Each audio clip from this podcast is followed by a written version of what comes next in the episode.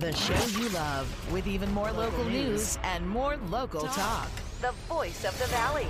The Mike Douglass Show. Now weekdays from 3 till 5. On air and online. Power Talk 1360 KFIV. Here's your host, Mike Douglass. And welcome to the Mike Douglass Show on Power Talk 1360 KFIV on this Friday afternoon. And if it's Friday, it's also What's on Your Mind Friday. Remember, Monday through Thursday, we like to keep the phone calls focused on the topics at hand. On Friday, we kick back a little bit and want to know what's on your mind. So we open the phones and uh, give that opportunity to you.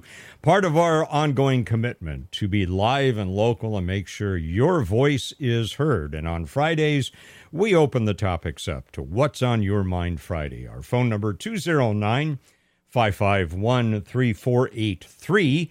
209 551 3483. Uh, as we as we begin the show today, I I marvel at men and women of skill in in all types and uh, variants of careers. Uh, earlier today, well, earlier this week on uh, our home property is a large tree. It's been there for 27 years, I think. And uh, part of that large tree, un- inexplicably, half of it fell down. There was no wind, nothing. And I've been told the issue is that as water percolates, in, in very hot weather, water percolates up through the tree and it apparently pulls extra water. And what happens is those uh, those limbs and those branches get very heavy. And it doesn't matter if there's any wind or not. After a while, uh, if there's any type of uh, scar or fissure or whatever, uh, those huge limbs will come down. And that's what happened. Is uh, half, pretty much half the tree fell down. And uh, before I got to the clandestine studio here, when I was at home, I was I was watching these guys who came to take care of that huge part of the tree that came down. It was amazing to watch them. It it was like a choreographed precision dance, and they, they scooted up that tree and with, their lines and had their belay lines and all of that, and and uh, with their chainsaws, and then they brought in the heavy equipment, chopped that thing up, and they were in and out of our property inside of about oh I don't know a half hour or less. It would have taken me a whole week with my little chainsaw and maybe with my teeth, who knows, trying to deal with that. Anyway, uh, it was uh, a, a, sight to behold, and I, I just appreciate having the skill, having the the right tools. And as you know, one of my right tools is my good old John Deere rider mower. And my thanks again to uh, my buddy Greg Rivera in Oakdale, who uh, brought John Deere back from the dead. And uh, it's you, you got to have the right tool. There's w- one summer I was. I have a lot of property where there are titanium weeds. And I was out there many years ago with a push mower trying to do that. And, and a neighbor who had a, uh, had a uh, tractor was watching me. And he finally came out and he says, Man, Mike, you're killing me. You're killing me. Watch here, take my tractor and, and stop that with the, uh, with the mower. And uh, so only eventually I was able to get a John Deere mower. And, and anyway, the point is, having the skill, having the right tool makes all the difference in the world. And I just marvel at people who have skills that I don't have. And I saw that today. The tree is going to survive, by the way. Uh, about half of it is gone, but I'm assured it will grow back. And uh, so, anyway, uh, a credit, a credit to uh, guys out there with skill. I, uh, I applaud you. All right, it's What's on Your Mind Friday, 209 551 3483. Uh, let's get right to it. Let's go to the phones. Ed from Tracy, what's on your mind today, Ed? I'm talking about um, more than a month ago when uh, when the argument was about overturning Roe v. Wade, and uh, the case was the Dobbs case and uh, there there was a leak, and it's still still has not been addressed uh, to try to find that guy and uh, deal with it. But anyway, um, at a later week, um, Chief Justice was dealing with uh, end end of the session issues, and on Friday, unexpectedly and suddenly, he gave the decision on the Dobbs case, and they closed it and they went away. I think it was a brilliantly timed, and nobody talked about that. Um, there were so many uh, political opponents that wanted to have a big uh, to do and bad mouthing of whatever, and it really startled them. They thought it was going to have to wait till uh, Saturday or, or till Monday or something, and he knocked it out of the ballpark right fast, and they didn't know what the heck to do, and they didn't have any more time. Um, Chief Justice made a smart, tactical decision not to have a big fight. It was smart and um, and effective. There was no uh, people that were trying to have a, a big fight were were cut off short. So anyway, I thought that was a wonderful thing that got no credit.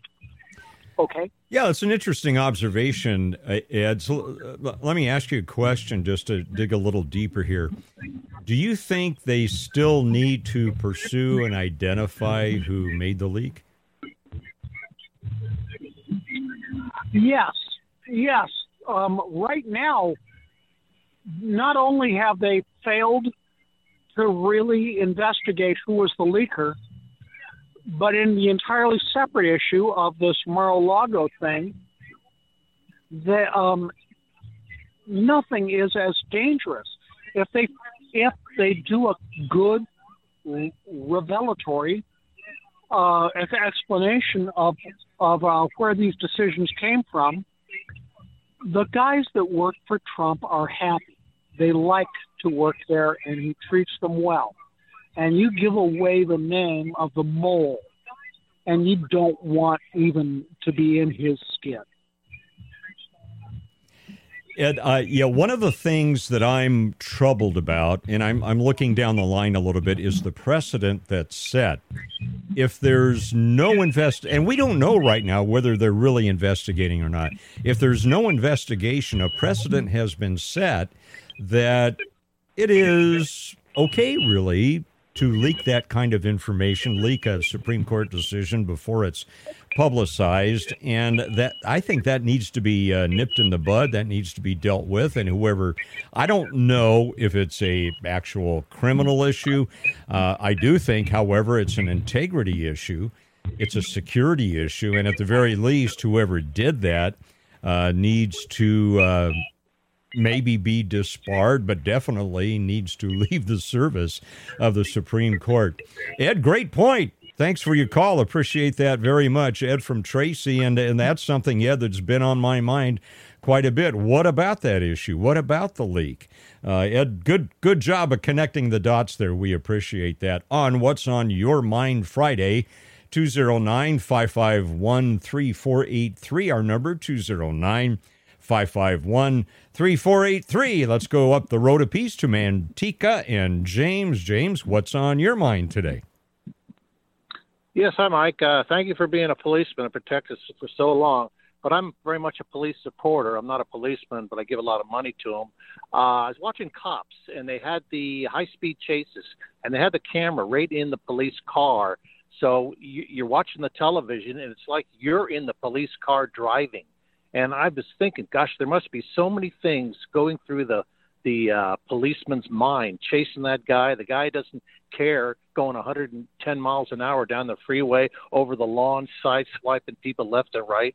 And I was thinking, you know, the police, should I keep going? Should I back off? What should I do? Am I going to kill myself, kill somebody on the road? Have you ever been in that or talked with other officers? The, the sensation, because it is something, even yeah. watching it.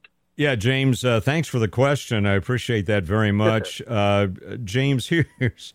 And, and I'm giving you. Uh, you asked about me personally, and I'm I'm giving you information. And and again, I was active law enforcement a long time ago, uh, more than 30, 35 years ago.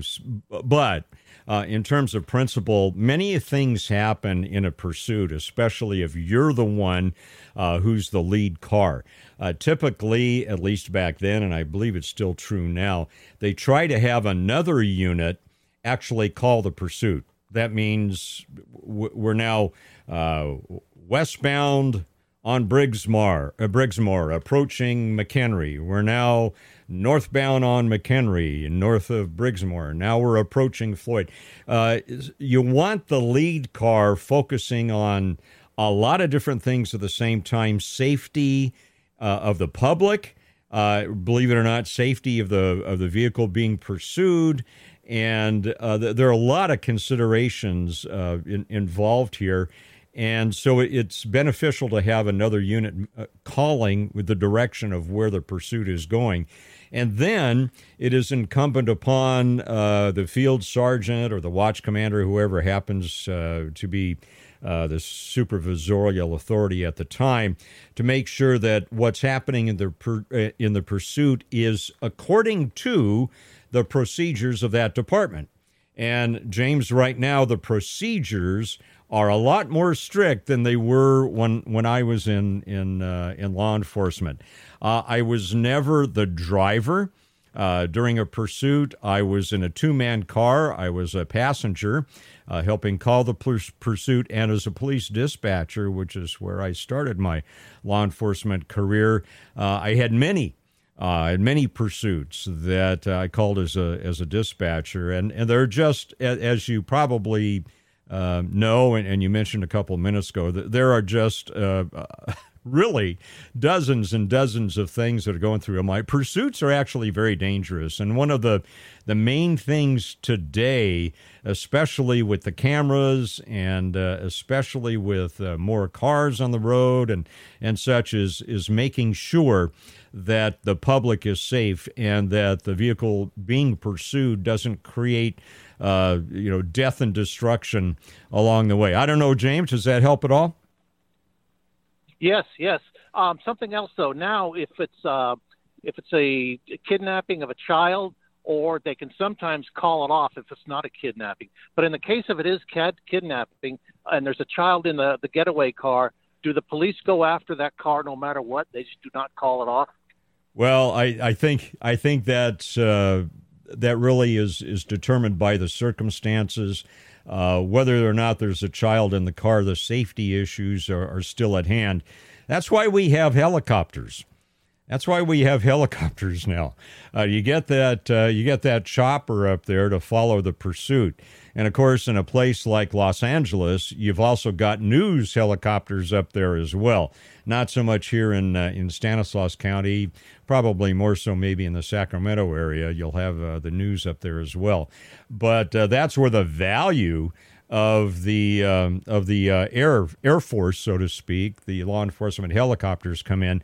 They're able to follow the car. The units can back off, and you can put other agency a- a- ahead. They can uh, think about doing spikes uh, on the road. They can uh, think about doing pit maneuvers. Uh, but it all depends, as you say, upon who's in the car. Uh, is it a child? What kind of safety concerns are there? And again, you want to make very sure that we don't endanger the public as well. Uh, good thoughts there, James. Thank you very much for that. You're listening to What's on Your Mind Friday here on the Mike Douglass Show. I talked about my respect for people who know what they're doing a couple of minutes ago, and one of the guys I really respect because he does know what he's doing when it comes to real estate is Dan Phipps. Now, interest rate hikes, if you haven't noticed, they're slowing home price growth in some areas, but you can still get top dollar for your home right now with Dan Phipps. Maybe you're worried about costly repairs or the upgrades needed to sell your home. Well, if you are, I recommend you call Dan Phipps. Dan will sell your house for free if he doesn't get multiple offers in 72 hours for full market value. Dan's home selling program. It's designed to maximize your sales price. I love the terms no required costly repairs. You you pick your move date and Dan can even find you a new home before you move. Melody in Oakdale, she had to sell quickly, didn't have the time or the money to do a whole bunch of repairs and upgrades. Dan said no problem. He could sell it as is, and he did. He sold Melody's home with no repairs for an amazing price. So call Dan Phipps. Dan's the man I recommend, guaranteeing multiple offers in 72 hours or it's sold free. Call Dan Phipps, 209 593 1111, or go to danphipps.com. That's Dan Phipps with three P's, D A N P H I P P S dot com. And What's on Your Mind Friday continues in three minutes here on The Mike Douglass Show on Power Talk 1360 KFIV. Here's more with the voice of the valley, Mike Douglass on Power Talk 1360 KFIV and streamed on the iHeartRadio app. And welcome back to the Mike Douglass Show here on What's on Your Mind Friday. Our phone number to tell us what's on your mind 209 551 3483. 209 551 3483. As we uh, take your calls today, I also want to uh, cover a couple of interesting things haven't been able to get to uh, this week. Here's an interesting note uh, the UC Berkeley Institute of Governmental Studies has released a poll today. Very interesting poll. And they uh, surveyed, uh, see, between August 9 and August 8, uh, August 15, uh, over 9,000 registered California voters. And they asked them a couple of questions about the upcoming presidential election in November of 2024. And question uh, one was Do you favor or oppose Joe Biden? Running for a second term as president in 2024. Very interesting, and you may not find these uh, results to be too surprising. Uh, Democrats in California, registered uh, voters, Democrat regis- registered voters, uh, they, they were split. This is interesting 46% to 46%, basically, uh, between favoring and opposing. Joe Biden running again. So the Democrats were, were basically split. Republicans were 87% opposed to Joe Biden running again, 9% in favor of Joe Biden running again. Now you may say, well, Mike, in fairness, how about the other guy who may be running? All right, well, there was a question about that too. Do you favor or oppose Donald Trump running pre- for president again in 2024? Well, Democrats opposed Donald Trump running again by 91% to 7%, and Republicans favored Donald Trump running again, 66% in favor, 29% uh, not in favor. So it's quite quite interesting. And then uh, th- this was also of of uh, interesting note as well. They were asking, well, if not Joe Biden, uh, then who would you support as a Democrat? And again, they were uh, they surveyed well over nine thousand people. The number one choice. Do you want to guess? Raise your hands. Okay, a lot of hands raised there. I, I, I, I bet you're going to come up with it. The number one, well, actually, number one and number two choice of uh, who they would like to see run, if not Joe Biden. It was a tie, really, between Gavin Newsom and Bernie Sanders, with Kamala Harris coming in third. That's interesting. Now, who who followed them? Well, at quite a distance, Pete Buttigieg, uh, Alexandria Ocasio Cortez, Elizabeth Warren, Hillary Clinton, Stacey Abrams, Amy Klobuchar, Cory Booker, Michael Bloomberg. Wow, we haven't really heard much from him lately, have haven't we? So anyway, it was very very interesting. I thought, uh, not particularly uh, surprising but uh, just interesting to kind of take a look at as we uh, at least head toward the midterms in 2024.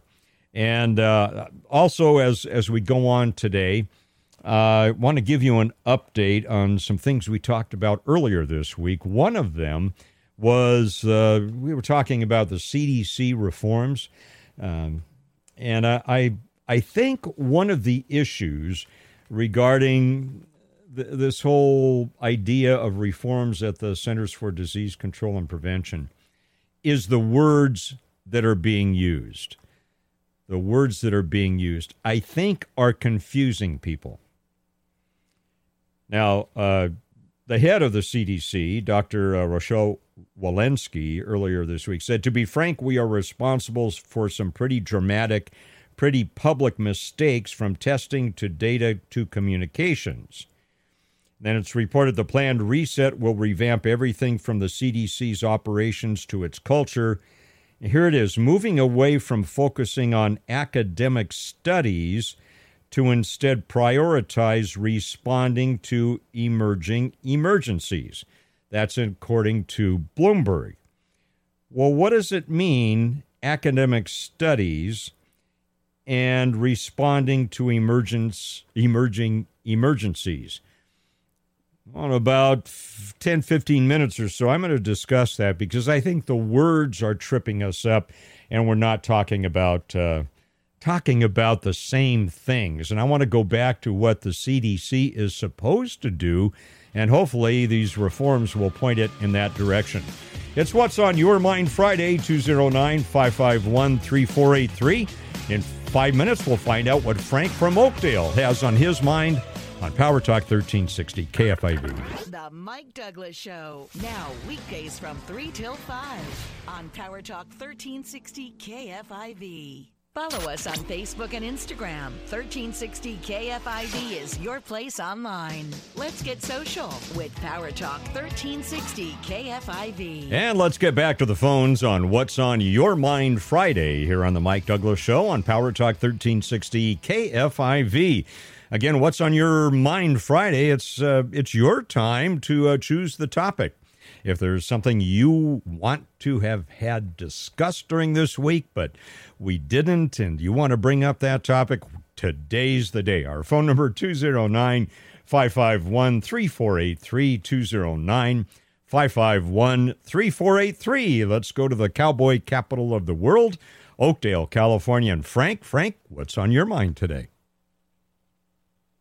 Yeah, the latest dirty political trick the Democrats are employing to make this a one party police state is they are uh, politically attacking Republicans who've been involved in investigating voter fraud in 2020 in the 2020 election. The reason the Democrats are doing this is so that they can keep cheating. They're going after Trump, Lindsey Graham, congressmen, senators, lawyers, on and on and on, so they can keep cheating in future elections. They they want to crush political opposition. 80,000 more IRS tax agents to bleed Americans of their money. They want total control in the U.S., and they're basically implementing the same sort of tactics that Hugo Chavez implemented in Venezuela. It was once a, the wealthiest country in Central South America. Now it's impoverished.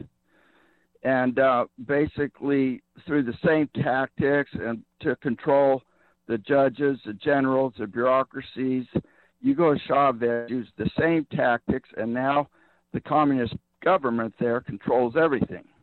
So, in spite of the fact that the United States has been a beacon of freedom to the whole world for 250 years, now the Democrats are trying to snuff out the inspiration of U.S. freedom. And um, I'd like to cite the verse Matthew 12:36 that says, "Each man will give account for every word and deed before Almighty God." And the people who are working towards the communist police state in America are fulfilling Bible prophecy, and they are hastening, hastening their day of personal accountability before the Almighty God. Now, God created the whole universe, and I would challenge anyone who doesn't believe in God to look at pictures from the Hubble telescope.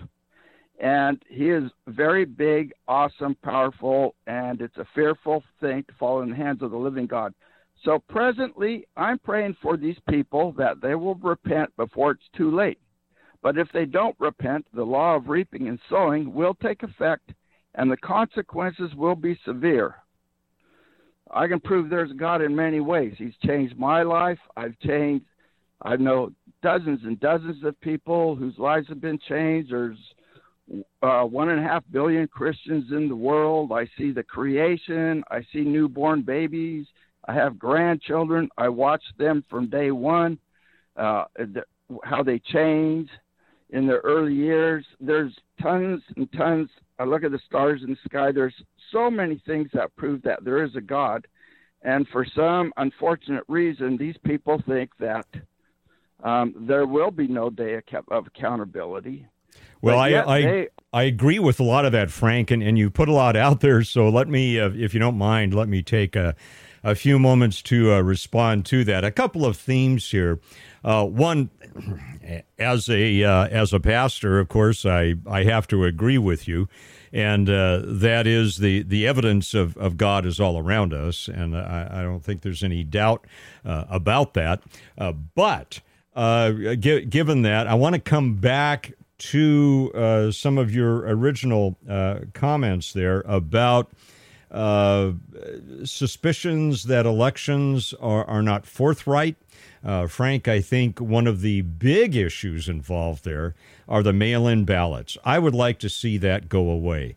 I think the mail in ballots provide the fodder for a lot of uh, chicanery when it comes to the abuse of, uh, of, of, voting rights and elections. Uh, so I, I would agree with you that we need to proceed very carefully and we need to, I think we need to have election reform. A lot of things, a lot, a, a, lot of people, a lot of politicians uh, took the pandemic as a reason to uh, begin to install new kinds of voting methods that would benefit their particular party or their particular points of view.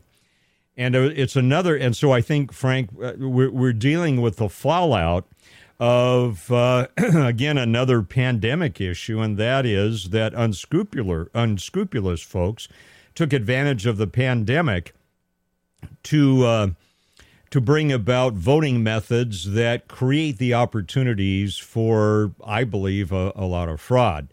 And so I, I think I, I, share your concerns. Uh, about the future. And you also talked about uh, having integrity and ultimately uh, standing before God and and uh, ex- explaining oneself. And of course, not everybody's a believer, and not everybody would uh, would believe that's going to be a factor. But I think, in general, the theme here, Frank, is that we we need to get back to elevating integrity and honesty above winning. Ooh, that's tough, isn't it? elevate integrity and honesty above winning. And added to that, one of the quotes from this week from Professor Alan Dershowitz, professor emeritus from the Harvard Law School. Don't always agree with Alan Dershowitz, but I respect him because he's consistent. And uh, this quote from one of his recent books Although I have always been a liberal Democrat, I have never put party over principle. I have never put party over principle. So, Frank, let me give you the, the last word to round out the conversation here. Any uh, additional thoughts? Yeah, I'd like to add that it's very interesting how when there's conservative initiative drives in California, all of a sudden they want to monitor every single signature to the point where they kicked out 30% of the signatures to recall Gascon. And yet, when it came to Biden being elected, they claimed there was only 1% irregularities.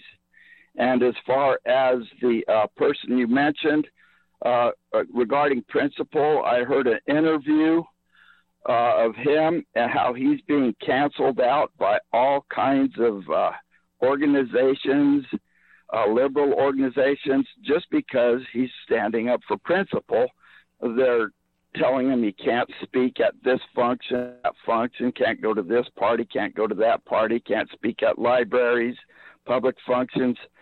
So their level of tolerance is very interesting. They claim that we're the intolerant ones, but uh, he is a li- liberal. He voted for Biden, and um, he's a Democrat. But they canceled him out too because he didn't toe the line. So uh, their level of intolerance is uh, pretty high, and their behavior is quite hypocritical. Yeah, uh, Frank, thank you. Uh, and and by the way, friends, and you're right. Uh, Alan Dershowitz has uh, suffered from cancel cancellation by his own party. If you're interested, in, and, and Frank mentioned uh, him being canceled out. If you're interested in the documentation and the history of this, excellent book. I'm not all the way through it yet but an excellent book that was uh, just recently published. Let me look at the uh, uh, the date here. It's uh, it, it, just came, yeah, 2022, just came out this year uh, by Alan Dershowitz. It's called "The Price of Principle: Why Integrity is Worth the Consequences." The price of principle, why integrity is worth the consequences, and it documents how uh, he has experienced uh, cancellation by his own party. He even talks about the fact how uh, he's he's not invited to parties uh, anymore that he used to be invited to. Uh, people that he used to socialize with no longer socialize with him. And th- this, to me, and and it regardless, regardless of what party you're associated with, there's we really need to have a common commitment to honesty and integrity and realize that we can have differences of opinion, that's fine, but to have those differences of opinion with honesty and integrity. And it's fine to have uh, different perspectives, but uh, I and, and again, worth the read. Again, it's called The Price of Principle Why Integrity is Worth the Consequences uh, by Alan Dershowitz. It's What's on Your Mind Friday on the Mike Douglass Show, 209 551 3483. Let's go to Modesto and Kevin. Kevin, what's on your mind on this Friday? Yes, good afternoon, Mike. Um, I want to talk about the whole situation with TJ Cox. Uh, it's unbelievable to me. I mean, I, I, I first met him uh, in 2018 at the McHenry, McHenry Museum, and he had not even been elected to Congress yet, and he had this really slick, professional-looking staff that he brought with him. Uh, they looked like Secret Service agents. They were all dressed in three-piece suits. Uh, they, the way that they they they held their bodies, the way they that the stance that they held when they stood and everything. It it was very dignified. Uh, uh, he looked like it looked like it was uh, the, a presidential entrance when he came into the into the uh, uh, man in, into the museum as he was going up the steps. The way that his staff was aligned along the sides of the uh, staircase, the stairwell, and everything. It looked like the president was coming into the building. Uh, I couldn't believe it. And now here to facing up to 50 years in prison. Have you been following this story at all? This is uh, T.J. Cox, the the former congressman that's been um, uh, charged with, I think, what maybe 28 counts of alleged fraud. Am I right about that, Kevin? Uh, all kinds of fraud. Election fraud was just one of them. Um, most of the fraud has to do with banking fraud. Uh, he he did not have the money to start this Granite Park in Fresno. And I don't really know what Granite Park is. Some sort of a construction project. Other than that, I don't. I guess it must have been a probably a subdivision, uh, maybe a homes or something. So he apparently this is all alleged. Let me put the, the term alleged up here because none of this has been proven in court. So all alleged that he uh, apparently uh, went to the bank and he did not have enough money to qualify for the loan. So he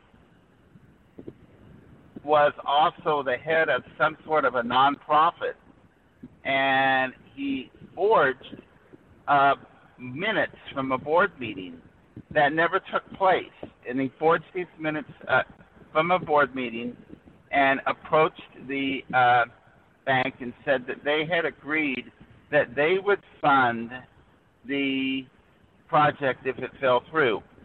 That they would, they were the co-signers. They would be the co-signer. Well, it was all phony, and uh, so then it did fall through. And then they went to this board, and the board didn't know anything about it. And then he uh, took a more uh, allegedly, allegedly, I have to use that word, allegedly took out a loan on a home, and he said that he was going to rent it out, and then he, and no, he said that he was going to live in it. Excuse me, he said he was going to live in it as his primary residence, and he got a huge loan for this house, some sort of a big expensive house, and turns out he rented the house out. He never lived in it, and then there he got all of his family members to uh, sign some sort of a document that they were all donating money to. His campaign at the maximum, and they were all pretending to be chairmen of boards and stuff that they don't they that they weren't chairmen of boards of, and and it was all campaign fraud and all all that. That's what he. Anyway, that basically is what it is in a nutshell.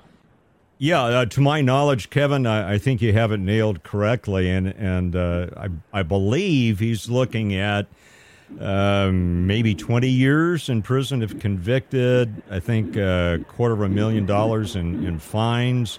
Uh, and then there's another 30 years in prison, I think, uh, for uh, wired fraud. It, again, it, very deep stuff. And again, I don't know that people in this area are that familiar with him, and I, I, I appreciate you bringing that up. I think you probably are more well read on that uh, than I am. Any any final conclusions or, or, thoughts on that, Kevin?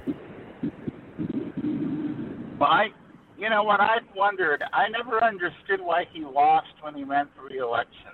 Uh, I'm, I'm, you know, I don't live in Fresno, so I'm not that familiar with Fresno politics. But I, I don't know what happened. He apparently he lost everybody's support.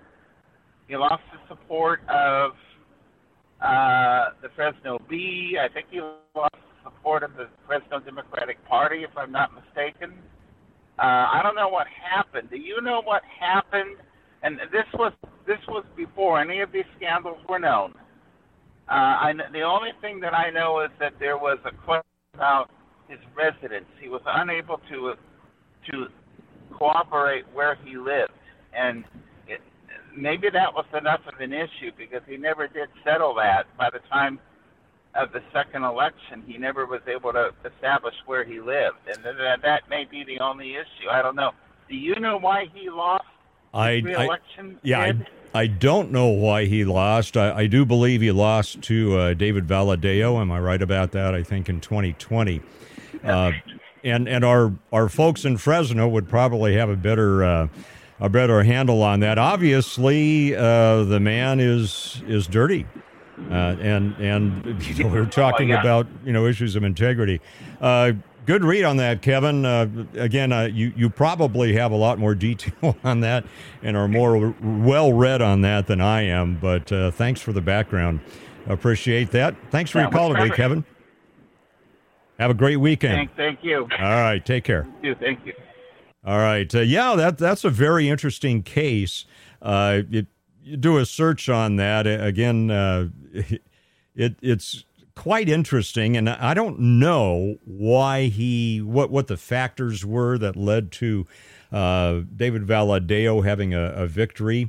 Uh, other because I think that predated knowledge of uh, some of these charges.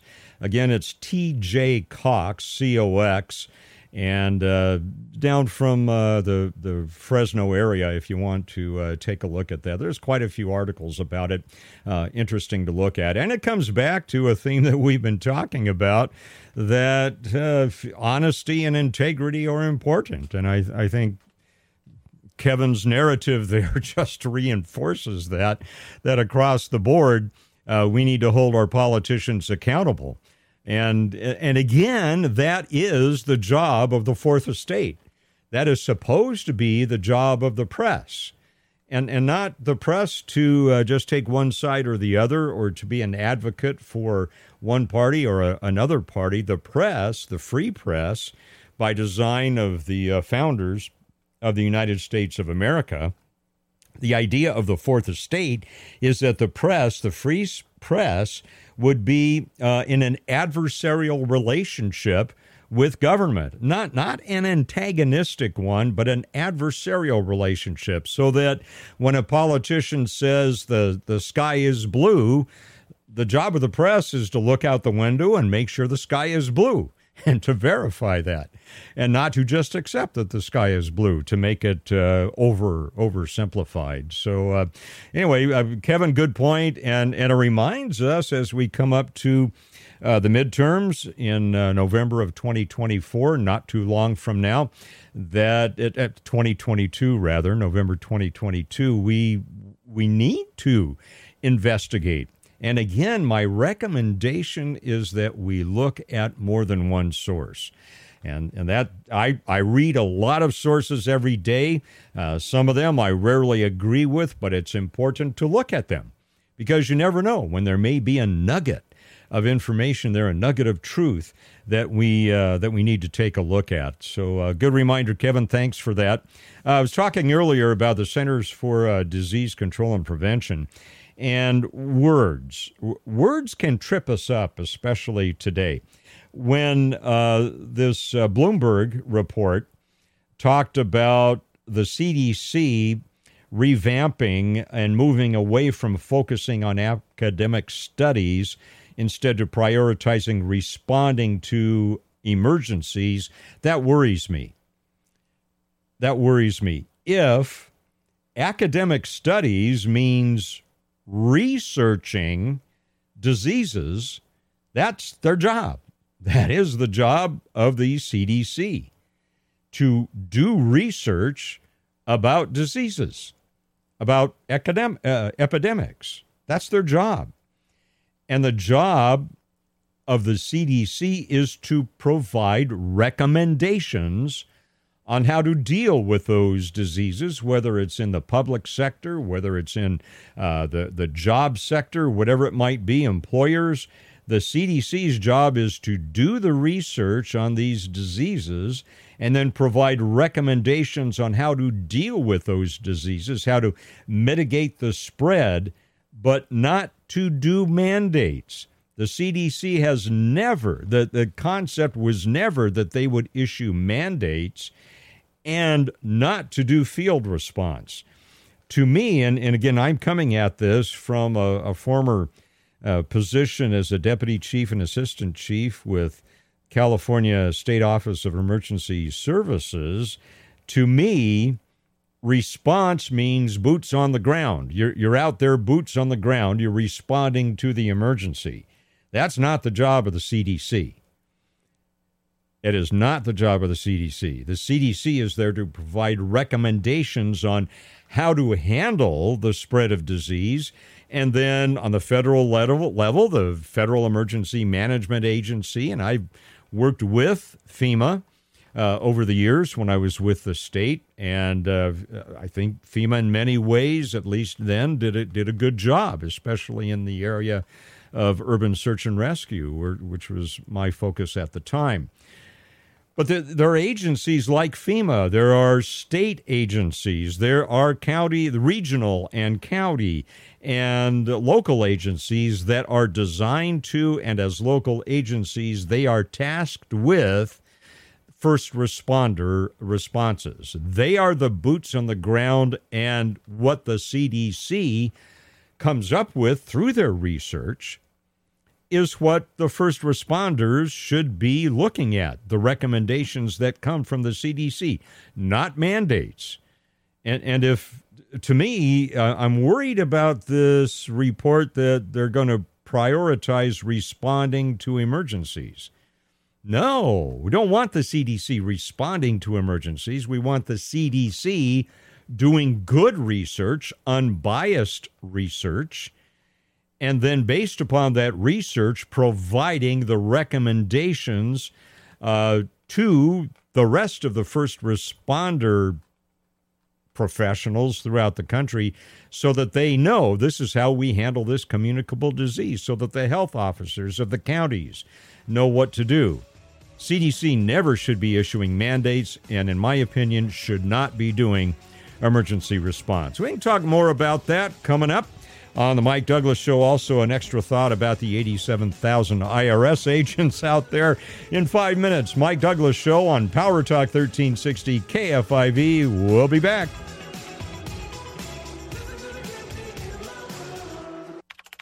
The show you love. Talking about the issues that are important to you. The voice of the valley. The Mike Douglass Show. Now, every weekday from 3 till 5. On air and online. Power Talk 1360 KFIV. Here again is your host, Mike Douglass. And welcome back to the Mike Douglass Show on this Friday afternoon on Power Talk 1360 KFIV on What's on Your Mind Friday. Friday's our time. You know, Monday through Thursday, we like to keep the phone calls in the lane of the topics that we're talking about at the time. On Fridays, we open it up. We just want to know what's on your mind. 209 551 3483. That's uh, the venue we use. The phone line here 209 551 3483. So let's go to the phones right now and uh, to Mike in Manteca. Mike, what's on your mind today? Hi, Mike. Thanks for taking my call. Yeah, about a couple of weeks ago, or maybe a little less than a couple of weeks ago, we were having a conversation about water conservation. And I called in and I talked about the percentage that are going to agriculture, the percentage of water that's going to uh, environmental, and then the percentage that is urban.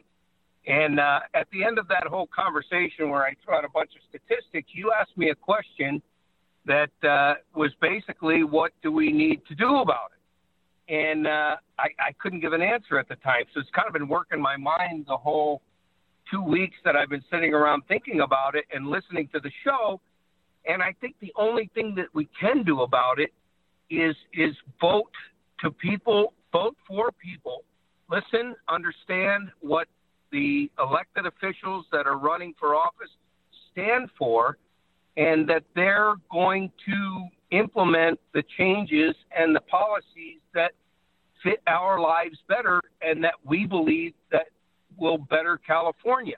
And and I was starting to look around and I just I drive home, you know, I'm in the canning industry, so as I'm driving home I pass by that arch in Modesto that says water, wealth and contentment.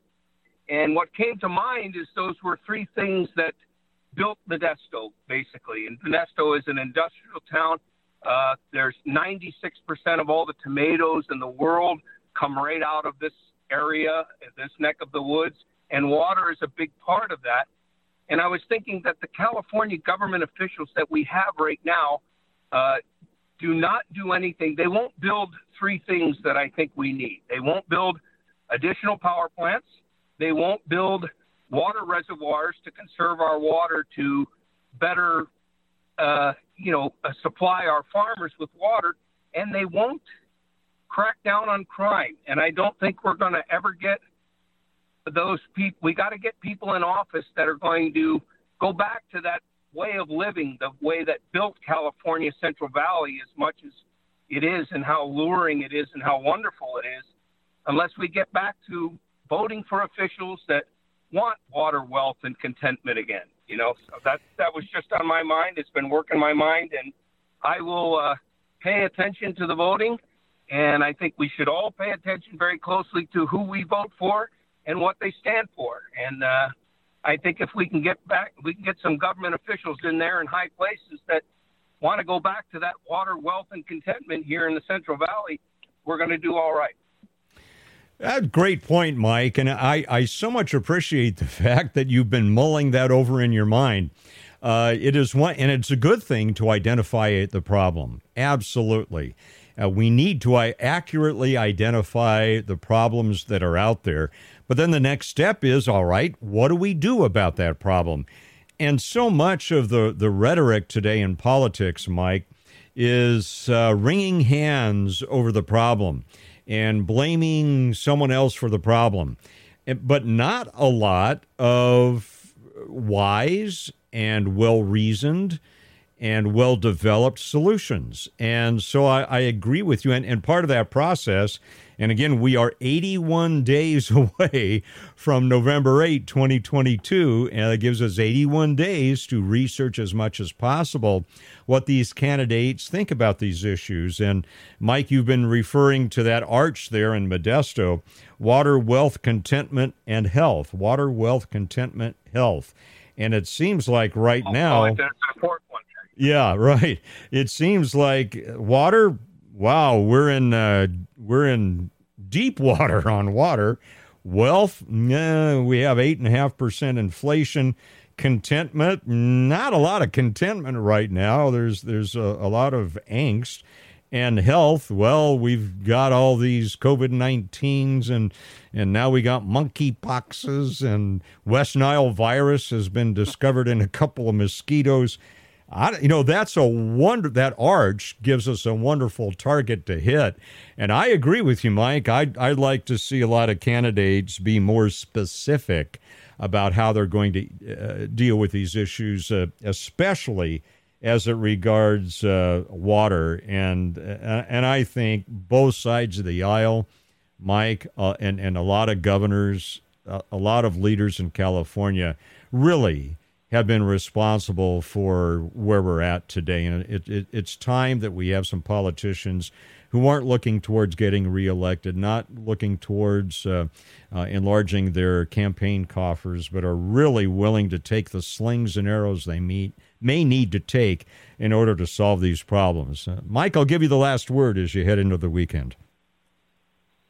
Well, I was thinking of three things that California needs to start building again, and it's uh, power plants, uh, water reservoirs, and prisons.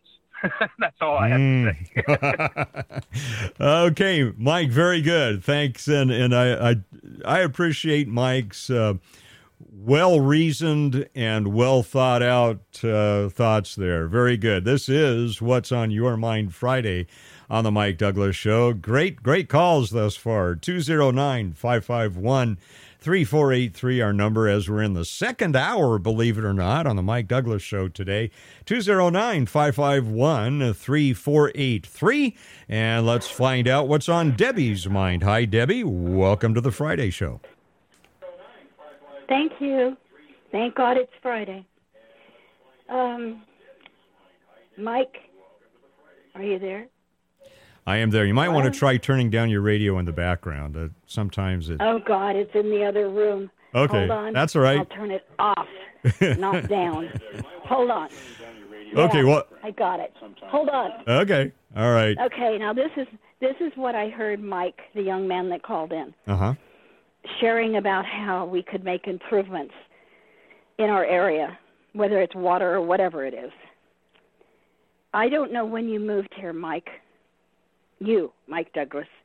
I don't know the year you moved here, but I moved here in 1978. And I came from every part of Southern California you can name. I've been there and done that, and a lot more. When I moved here, I was in shock, literal shock. What I experienced here at that time scared me, a very sophisticated, knowledgeable person from Southern California that worked for the government, that worked for programs that needed to be worked for and piloted. I'm not a novice. But when I moved to Modesto, I had to pull my car over as I was going to Del Rio to a dinner. I had to pull it over because I was so frightened. I did. This is a person who's sophisticated. And that's what I experienced being in Modesto, California. And yet I can't talk about it because it's not up for public discussion, like a lot of issues in California. Okay, but so I well, think uh, Modesto has grown a lot to be proud of, even with all the restrictions. That's coming from your federal government more than it's coming from this area. Am I right or wrong? Well, let, let me back up just a moment, and and I I understand you may not want to give the details, but you you said that you were shocked uh, when you were come up to the I was Del. hysterical, as What- a matter of fact. I pulled over to the side of the road because I, I was crying so hard. Okay, I was why- hysterical. What and and again, if it's inappropriate to tell us the specifics, don't do that. But can you give us an idea of generally what it was that that caused that response? Well, I was going down McHenry, going to the club, you know, the, the the very fancy place where all the people with money and prestige go for a special dinner. And as I crossed over McHenry and then the cross street, and I hadn't gone very far, and on the right hand side of the street was a lovely little kind of rundown bar type area building. And on the left hand side there was equal to that. But what had made me hysterical, and I was hysterical, thank God nobody was with me that could witness what, what I went through. There was a big cross burning. Do you want me to fill in some more blanks? No, so so what you're saying is there was evidence of uh, KKK presence. Is is that what you're saying? But I had never witnessed anything like that, Mike. I didn't come from any of that. Yes, that's what it was. Well, I I don't blame you for being shocked. No, I was hysterical. There's a difference from being shocked. And, you know, remember, I came from Southern California and did a lot of things in Southern California. So hysterical is more appropriate. I, I, I sat in the car and turned off the engine and just cried and cried and cried and shook. I've never experienced anything like that in my life. So So I Trent- think Modesto's come a Br- long way. Br- Yeah, well, yeah, well, and that's my next question. So bring us to uh, August 19, 2022. In your opinion, uh, how has this area moved away from that? How, how are we how are we doing with that? Well, to the best of my ability to have been shared with many people of position that little by little by little filled in the blanks that I knew nothing about.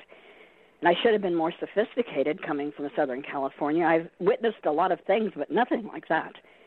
And what was eventually shared with me, to me, was, and these are people of position, that that still exists, but not on the top of the surface. It's gone underground. I don't know where it went, and I don't want to know. All I want is for us to have the better city and community that we have now. And I see a lot of progress in the years I've lived here. So maybe that was part of my education about living in the state of California. I don't know. All I know is everything that happens to us, there's a reason for it. And that's the way I accept it today. Well, I, uh, I, I, I'm sorry that was your introduction to this area. I did not come to this area until, oh man, on the top of my head, I think it was in the mid 1990s. So it was quite a long time after, uh, after you were here. And again, I'm from Southern California as well. And and you know, at the at the time, there were. Uh, and probably still are uh, skinheads in, in Southern California and uh, Aryan gangs and that sort of thing. Uh, but as you Mike, say, probably not on in the Tracy and Modesto. yeah, not on the surface. I've done my homework. Oh, okay. What I'm saying is not on the surface as they once might have been. So, and and that's something. No, they're uh, underground. what? And and if they are, then they need to be rooted out. We can't do it. They're too significant. There's no way to do it. I wish there were, but they're not. It is what it is.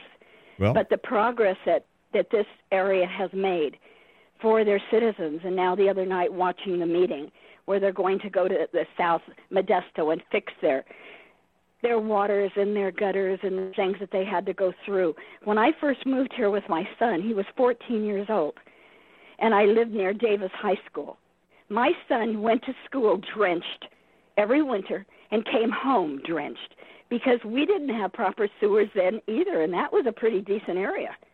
Do you know what I mean? hmm So it hasn't got anything to do with your established position of your society because Scott had to go through that, being soaked coming and going because they didn't have decent sewers then. We didn't have a decent sewer system, and what I've been told by very significant people who've been here for generations. That the sewer system in, in this Modesto has been defective long before I even moved here. So little by little, they've improved it, in other words. And the first home I bought here, my home was flooded every single winter right up to the porch.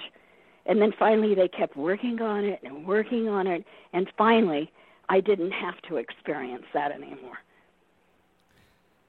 So well, we've that's, grown a lot. That that that is progress, uh, Debbie. Thank you. Uh, let me uh, re- respond just in, in general brush brush strokes here, uh, Debbie. I, I believe there will always be bad people. Uh, if you if you read uh, scripture from Genesis to the end of Revelation, they they don't go away. Uh, bad people, evil people, will always be part of our society. The question is, how do we deal with them? And uh, the the fact that they have to go underground is a good thing. Uh, that they're not accepted and that uh, they're not allowed to uh, to flourish. There will always be underground people who are unbalanced, uh, who are evil, and who are unproduct- unproductive uh, members of of society. Uh, so we will we will always have that. Sad to say, we'll never be able to purge that totally. So I would I would agree with you on that, and and not just in in the case of the KKK, but in, in, in the case of a lot of different uh, evil that pervades uh, our society and, and the world as well. The question is, how do we deal with it? Do we deal with it effectively? And so I think there is progress there. And then the other, um, as you were mentioning, the uh, the sewer system. I think there's an issue that we need to hold our local uh, leaders accountable for, and that is building infrastructure ahead of development.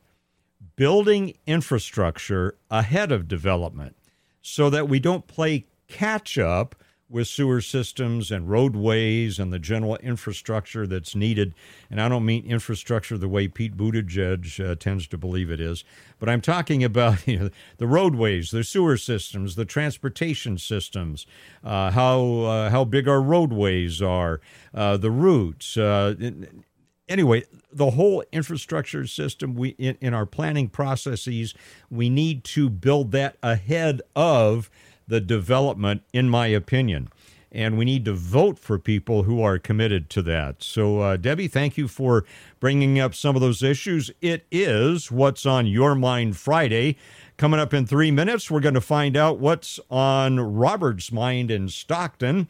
Our number here, 209 551 3483.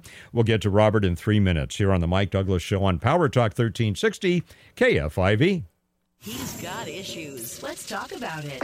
The Mike Douglass Show on air and online. Power Talk 1360 KFIV. And welcome back to the Mike Douglass Show here on What's on Your Mind Friday. Lee and Robert have been patiently waiting on the phones. Uh, let's go first to uh, Lee in Modesto. Lee, what's on your mind today? Yes, I'm calling about Pelosi's husband with him getting the DUI and was over the limit, plus hitting a vehicle and hurting someone. Mm-hmm. I feel that whoever, I don't care, all of the United States people should be calling in. And if they got a DUI, which I did, I want mine taken off my record if he gets his taken off.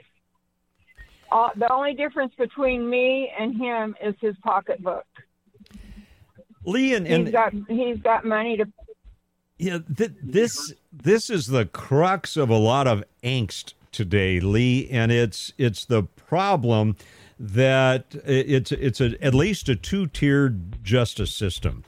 That those who are attached to power and control and influence seem to have one justice system, and you and I seem to have another one. And there is not consistency in the application of the law. And uh, I, th- I think the more that happens, uh, the more we're going to see people getting more and more uptight and we're going to see some some pretty, uh, I think, uh, aggressive pushbacks, whatever that may mean, in the future. But Lee, that's uh, it's not just annoying; it's uh, it's anti-American. And it keeps chipping away at our societal structure. The rule of law ought to be the rule of law, rightly, And justice needs to be blind. I agree, and what's right's right, and what's wrong's wrong.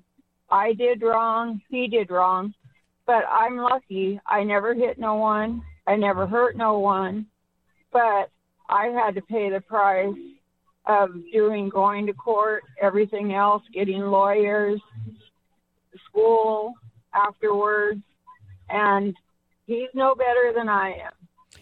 Amen to that. Absolutely. It's the issue of selective enforcement. Lee needs to end, and we need to make sure that our uh, local officials and politicians uh, deal with that. Robert from Stockton, hang in there, my friend. I will get to you in five minutes as the Mike Douglass Show continues here on Power Talk 1360 KFIV. The Mike Douglass Show. Now, weekdays from 3 till 5 on Power Talk 1360 KFIV. With the big news of the day, here's more of the Mike Douglass Show. Now, weekdays from 3 till 5 on Power Talk 1360 KFIV. And welcome back to the Mike Douglass Show on What's on Your Mind Friday. Our phone number 209 551 3483. It's What's on Your Mind Friday. So let's find out what's on your mind. And we're going to go to Robert, who has been very, very patiently waiting. Robert, thanks for your patience. And what's on your mind today? Hey, I'm just calling because I heard that lady Debbie and her describe her reaction that sounded way, way over the top uh, regarding what she said was a cross burning. I grew up in Stockton in Modesto area in California for 61 years, predominantly Stockton. I lived in San Diego for three years while I was in the Marine Corps.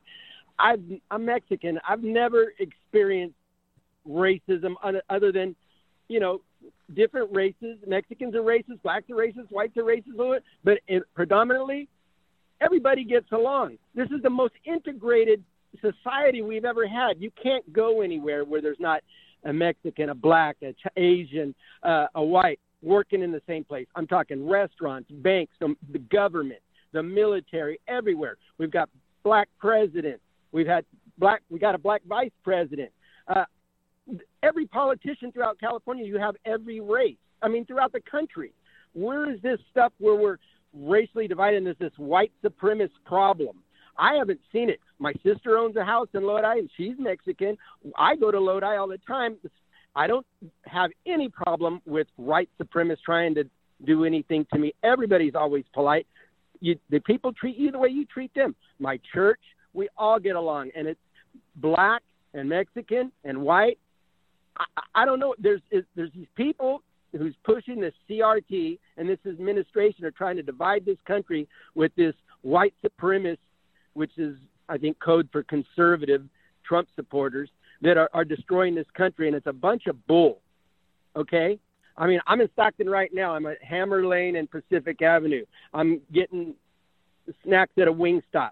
There's Mexicans and blacks in there and white. Guess what? They're getting along. Everybody's getting along. Quit trying to separate us. Quit trying to act like this big problem. There might have been a KKK problem back in history. There's a lot of things that happened back in history, but this is not then at all. Robert, thank you. I, I appreciate. Yeah, thank you. I appreciate that. I, I think one of the uh, the issues today, Robert, is there, and I'm not talking about Debbie at all. I'm I'm just speaking in general terms here. There are elements of our culture that want to divide us all the time. They and and this is and, and again, please, Debbie, if you're listening, this is not referring to you. I want to make that clear there are elements of socialism and Marxism who, by design, want to divide us, want to divide us either by race or by gender or by religion or lack thereof. And it's one of those dynamics, Robert, where if you're looking for something, and I'm talking about those today who are just aggressively in search of ways to be offended. If you're looking for ways to be offended, you'll get offended. I guarantee it. Exactly.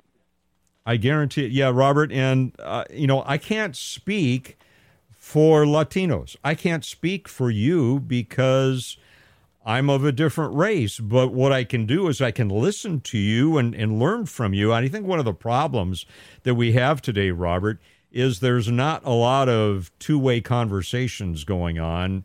There are a lot of, uh, there is a lot of finger pointing. Uh, there's a lot of accusations. Uh, there's a lot of trying to cancel someone out, make them into a victim, uh, forcing them to be a victim.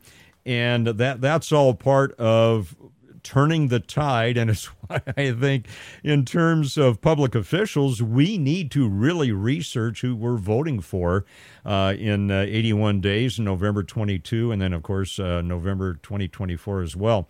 Uh, I believe we can turn this corner, Robert. And, and the reason I believe that is because there are people like you out there who have a healthy attitude and are saying, look, let's let let's not take on the mantle of victimhood. Let's not be defined by other people. Let's be defined by who we are, and uh, and let's live healthy lives, and let's take the initiative to do that. So I I thank you, Robert, for bringing your perspective, and I'll I'll give you the final word before you head into the weekend here. No, you hit you hit it straight on. Uh, quit playing the victim you know, uh, people can go on forever playing the victim card, and you'll always be a victim. I don't have anything to do with that. I was never a victim, and the people I know, they were never slaves. Uh, we just all get along. We're brothers in Christ. When I was in the military, we all bled red and we were all green. Mm. Um, you know, it's the the thing that they're trying to teach is the CRT, critical race theory, and that is trying to that is bad, and that is you know, quit trying to make people feel bad that they're white. Hey, white people, quit feeling bad that you're white. I don't feel bad. You know, I'm half Mexican, half white. I don't feel bad at all. You know what? I'm an American.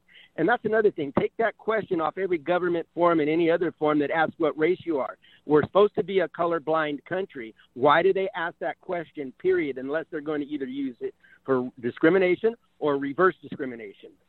But either word, the discrimination is in there. Robert, I appreciate your attitude and your uh, enthusiasm and your perspective there. Thanks so much for the call. Really appreciate it and uh, your contribution to what's on your mind Friday today. And Robert, uh, may I uh, recommend on Fridays, I, I do this from time to time. I've got so many books stacked up. I'm I'm desperately trying to get through a lot of them because there's a lot of good ones that have come out. But Robert, uh, your comments just uh, just now, I just and and this book has just been published. Just received this in the mail. I'm saying just a lot, but it's because it just happened. Uh, it is the the name of the book. The title is Woked Up. W O K E D Up. Woked Up. It's by Kevin McGary uh, a black man who I highly respect, and I, we've interviewed him on the show here maybe about a, a year and a half ago. I just uh, saw him at a conference I was at about a, a month or so ago. It's called Woked Up Finally Putting an Axe to the Taproot of White Supremacy and Racism in America. It is a really good read and it, it's a guy that's well centered and and he has his head on right and and he's encouraging. And Robert I and many of you who may resonate with what Robert was saying you might appreciate this as well. Again it's called Woked Up by Kevin McGary, M C G A R Y. Kevin McGary, well worth the read. I'm uh, a little ways through it. Highly recommend it. All right, it is What's on Your Mind Friday. Our phone number to tell us what's on your mind 209 551 3483. Let's uh, go out to Oakdale again and to Kathleen. Hi, Kathleen. A wonderful Friday to you. What's on your mind?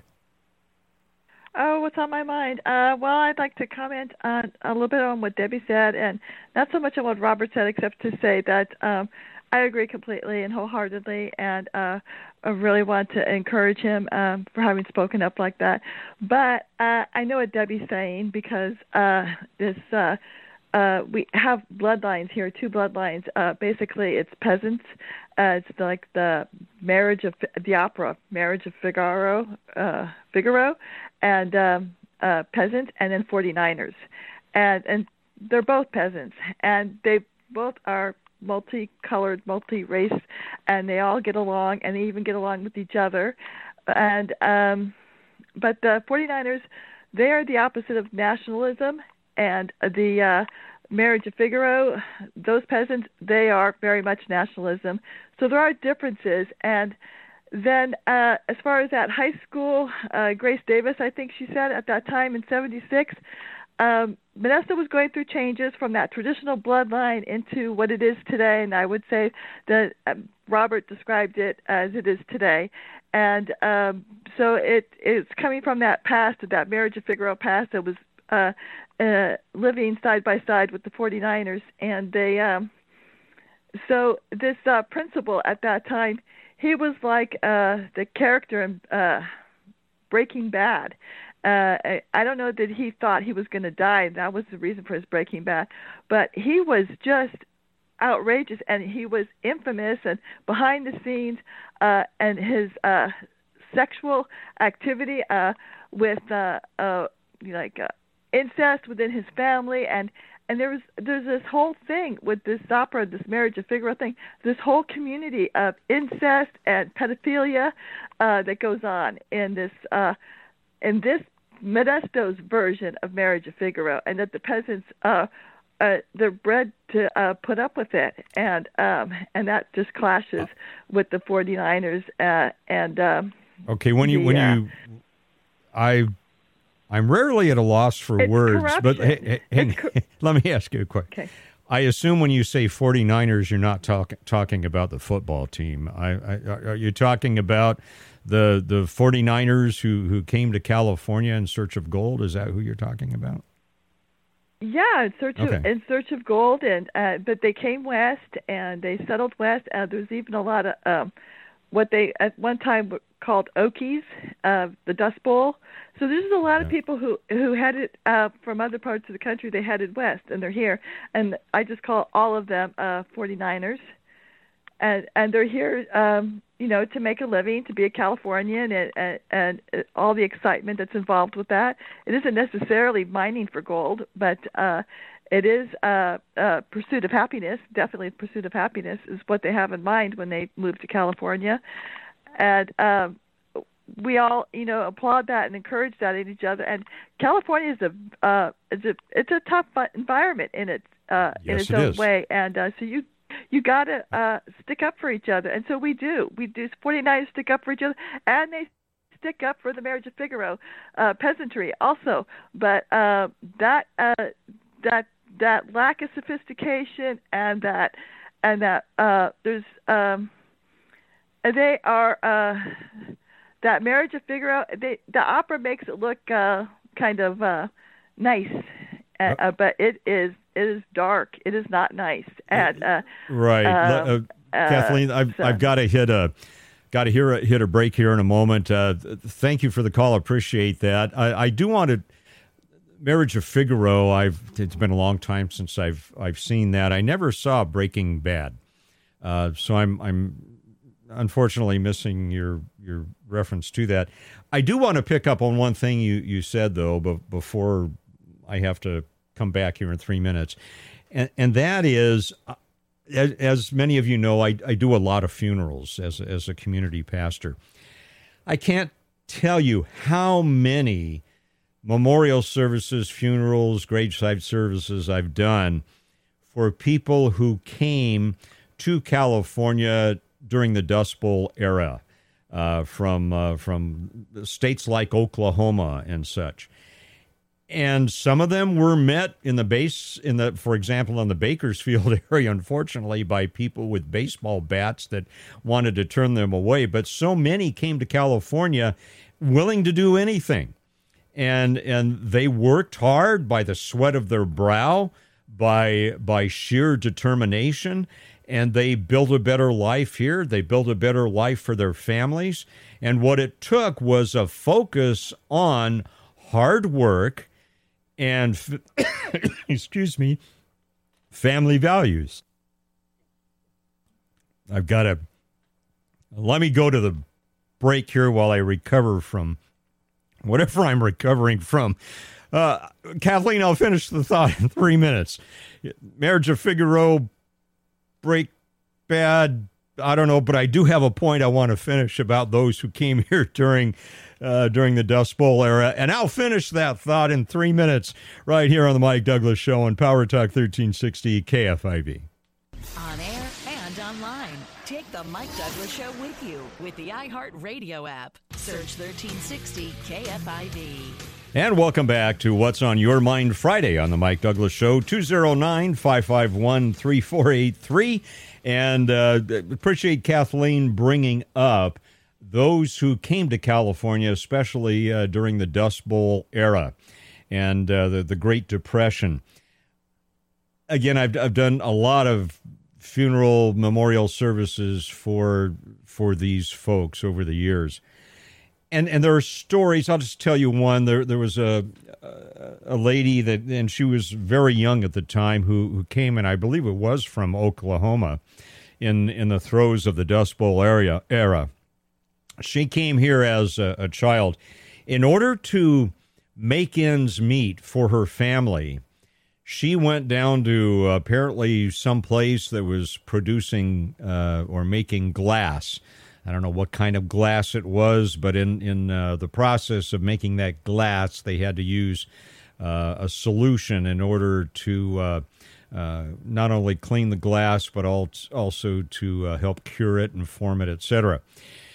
And it turns out that through these throwaway materials, through the waste materials of that glass plant, that you could take the waste materials and make a very inexpensive soap from it. And so this uh, this lady at, at a very young age would go down to the glass plant and she would gather up all the waste. Couldn't do it today, of course. The EPA would scream and you anyway, it couldn't happen today, but back then it could. And and she would gather up all that waste product from the glass factory and she would make soap and she would sell the soap to other people to uh, help support her family as a child. And so it's this kind of work ethic. It's this type of determination to overcome what's in front of us. We need that spirit again. And uh, so, Kathleen, that uh, your your comments remind me of that. I had uh, wait one other footnote I wanted to get in today, if at all possible. And uh, retired FBI agent uh, Bob made me aware of this. We were talking yesterday about the 87,000 IRS agents, and I looked at the video showing them uh, in their firearms training.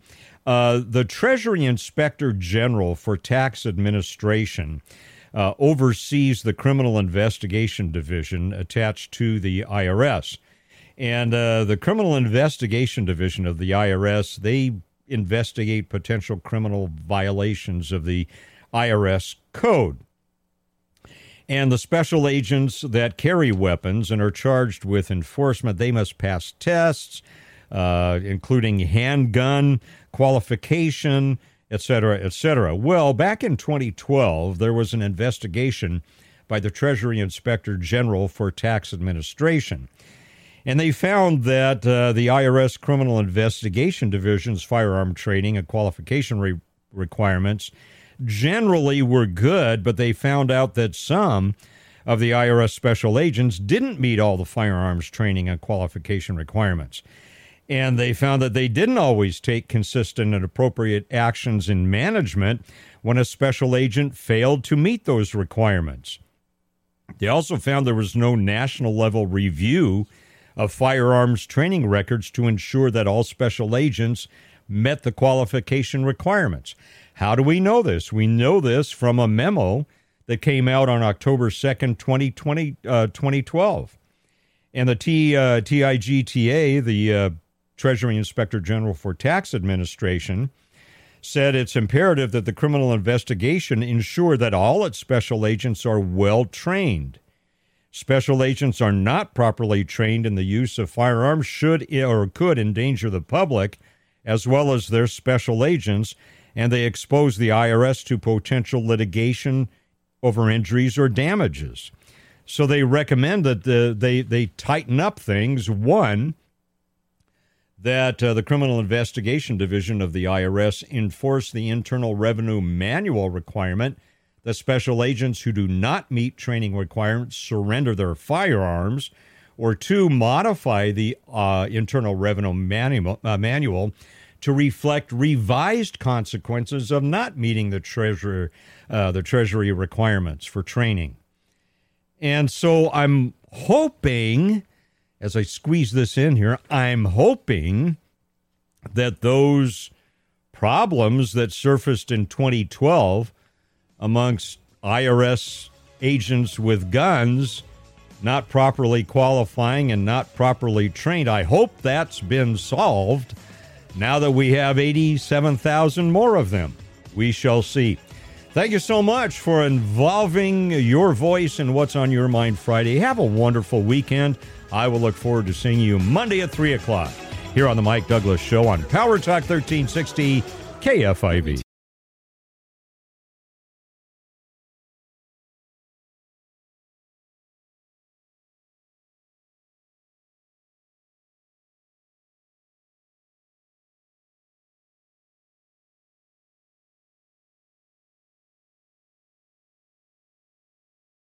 Hey guys, it is Ryan. I'm not sure if you know this about me, but I'm a bit of a fun fanatic when I can. I like to work, but I like fun too. It's a thing. And now the truth is out there. I can tell you about my favorite place to have fun Chumba Casino. They have hundreds of social casino style games to choose from, with new games released each week. You can play for free anytime, anywhere and each day brings a new chance to collect daily bonuses. So join me in the fun. Sign up now at ChumbaCasino.com. No purchase necessary. VGW. Void were prohibited by law. See terms and conditions. 18 plus.